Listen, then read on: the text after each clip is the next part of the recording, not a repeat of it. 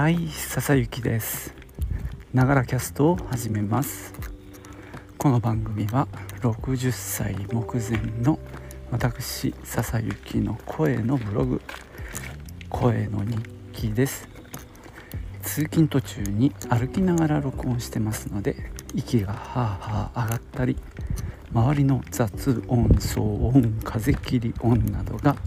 入ったりしますけども何卒ご容赦ください。はい、えー、今日は土曜日か。いや断水も明けて、えー、結構清水区全域で水が出始めたようで山間部がねまだ残ってるようですけどもまあこの平たいところはだいぶ水が出てきて昨日久しぶりにスポーツジムに行ったんですけどもそこもね、えー、昨日の夕方からかなあのシャワーが出るようになった。その前にトイレが出るようになったって言ってましたけどね。徐々にあの戻りつつあるんですが、まあ、浸水したところがやっぱり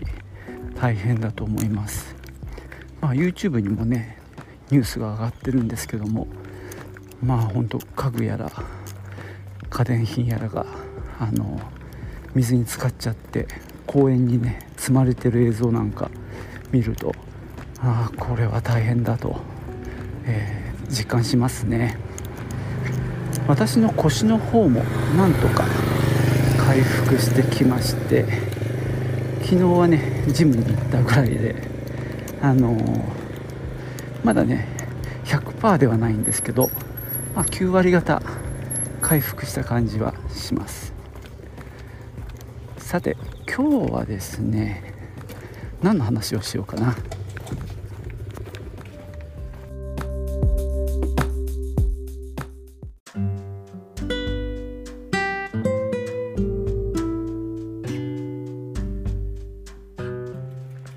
えー、先々週かな、えー、名古屋に行きました。姪っ子のね結婚式で行ったんですけどもその時にね愛知県の、まあ、県民割みたいなのを使っていったんですね、まあ、なかなかねややこしかったし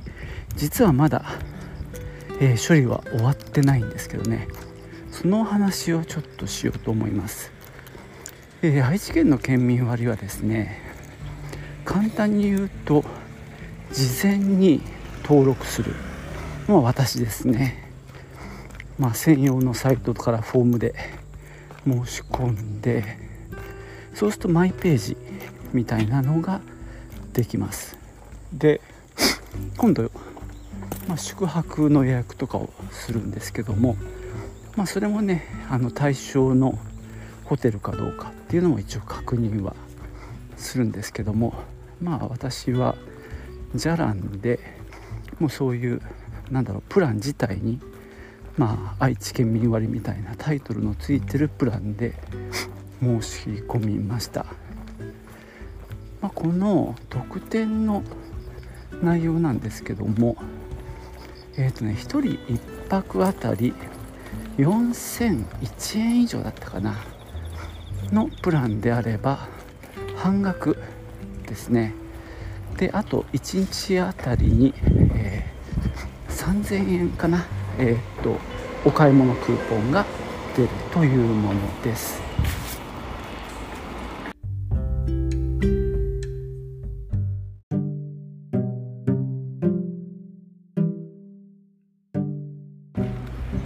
えー、正式名称は愛知旅 e マネーキャンペーンでした。で最大え、っとね宿泊代は50%で最大5000円まで。なのでまあ1万円ぐらいのプランは一番まああの大きいかなと思います。で、えー、商品券的なものは2000円でした、えー、で今回2泊したんですけども、えーと、連泊っていう概念はなくって1泊ごとに1旅行って考えます。なので今回でいうと2つの旅行をした。1泊目の旅行。で2泊目の旅行。でそれぞれ今言った、まあ、ホテル代の50%最大5000円と1人頭2000円のまあクーポン。というような仕組みになってます。ただね、えー、勘違いしてはいけないのが一旦ね全額払うんですよ。ホテル代も飲み食いしたお金も。ただその時に例えばホテルであればチェックインする時に QR コードをねそのホテルの方に読んでもらうっていうような仕組み。あるいはあの食事した時にその QR コードを読んでもらう。で最終的に2週間後ぐらいに e マネーつまりなんだろう PayPay とかああいったものでさっき言ったような金額相当のポイントが戻ってくるっていうような仕組みになってます。ちょっとややこしいんだよね、まあ、今回ね あの初めてだったんでちょっと戸惑ったんですけどね、えー、若干失敗もありました。あの事前にね自分の登録そのものはあのアカウントを作っておいたんですけどもえー、旅行をね登録しておく必要があります。まあ現地でもできるんだけどねそんなチェックインの直前にバタバタやっちゃったんだけどさあのホテルを取った時点でこういう旅行をするっていうのをそのマイページから登録できるんですね。で何人だとか、えー、でその時にえー、見せなきゃいけないものもあるのでその条件としてねあの、えー、コロナのワクチン接種3回分の証明書と自分の身元住所を確認するようなものまあ運転免許証とかですねそういったものを一緒にあの持っていく必要があります、ありまあ、これはホテルのチェックインの場合ですけどね。飲食店ではあのそんなことは言われなかったです。でもそれをね事前に登録しておけば、えー、もうちょっとスムーズにいったかなと思います。1泊目はなので焦りました。でもう1個失敗したのがですねその時にあのー、まあ、僕ら夫婦で1部屋あと子供がそれぞれシングル1部屋1部屋で3部屋、まあ、予約してあったのね。ただ、えーと、じゃらんで予約する際にその3つを同時にできなかったもんですから、えー、そのツインかダブルか分かんないけどまず夫婦用で1部屋で1予約。でシングル2つでまた1予約。みたいな感じにしちゃったのね。でこれはね事前にその事務局に聞いてあって本当は俺分かってたんだけどそうやって割れちゃっても予約が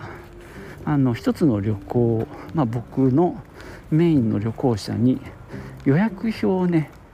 あの PDF を添付するわけだけどその時にねまとめて添付すればあの何の問題もなかったんですけどもちょっとホテルの方がねそれを勘違いしててその泊まる人間つまり子供の名前で申請する必要があるみたいな話になっちゃって急遽息子がその e マネーのアカウントを取ってみたいなことをやってちょっと無理くりやっちゃったんですよね。これねちょっとあれだったな失敗だったなって思ってます。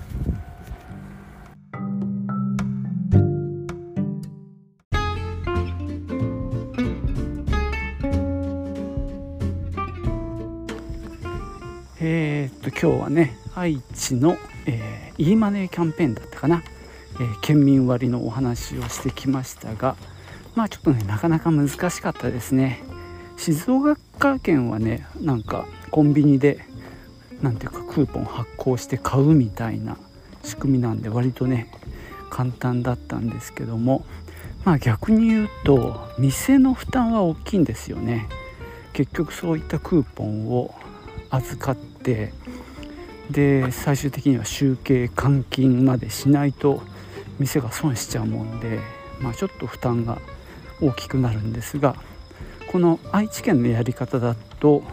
まあ、クーポンを読み取ってまあなんかするだけだと思うんでお店としてはねあのもらえる金額は100%いただいちゃってるのでそういう意味ではなんかあの損はしないっていうのがいいかなと思いますね。まあさっき言ったように静岡県なんかだと何ていうか引かれちゃってる分を後から取り戻すっていうね事務局から。そういう、まあ、遅れてお金が入ってくる形になるのでね。その辺はまあお店にとっては都合がいいかなと思いました。ただ前ね名古屋行った時の話しましたけどみんながみんな参加してるわけじゃないんだよね。例えばあの風来坊っていうね手羽先のお店の伏見駅店になんか結構、えー、並んで時間待って入って美味しかったんだけど使えなかったんだよね。それ会計の時にそれを知ってまあかみさんも俺も驚いたんだけどガチョーン使えないんかいってね。でそれって、えー、その日のうちに使わないといけないんですよ。23時59分とかまで。で急遽だからそれが余っちゃうもんでね。それはもったいないっていうことで夜の9時過ぎもっと遅かったかな。結構もう12時に近い時間になってやってる店を一生懸命その e マネーの、えー、サイトでね探してで、えー、松本清がやってるっていうことが判明して納屋橋まで、えー、伏見から歩いていってそこでまあなんだろうあのあっても困らないものあるいはこの旅行中に飲むであろう、えー、水分のペットボトルとかねなんかマルチビタミンとかねそういうものを買う羽目になりました。まあちょっとこれはね、えー、計算ミスでしたけどね。まあこれからね使われる方いるかなもしいるならね、まあ、その辺気をつけてもらってあの実際お店さいろいろ前を通るんで見てたんだけどこの e マネー参加してない店の方が多い感じだったんだよね。まあ、風来坊なんかはまあ人気の店だからそんなキャンペーン乗っかんなくてもやっていけるっていうことかもしれないですけどね。でもう2週間経ったんですがまだ事務局の方からメール等が来ないので若干心配にはなっています。あのマイページを見たらね審査中っていうことで一応なんだろうあの手続きそのものは、えー、進んでるんだけどまだ審査をしてるっていうことなんでその結果がね OK ならまた何らかのアクションをすることになると思います。まあね普段使ってるようなあのー、いいマネーでもらえると助かるんですけどね。あんまりそこ真剣に見てないけど確か PayPay とかも、えー、でもらえるはずだったんでね。えー、それをちゃんともらっていきたいなと思ってます。えー、なんせ11月の11か12から今度は全国のねその昔でいうところのなんだ GoTo トラベルみたいなものが始まるそうなので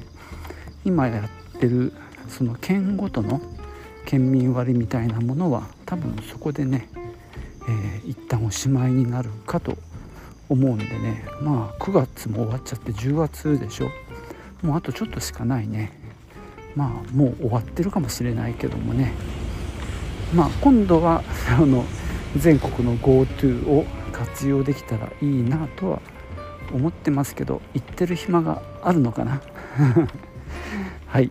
じゃあ今日はこんなとこにしたいと思います。最後までお聴きいただきましてありがとうございました。ではまたね。チュース。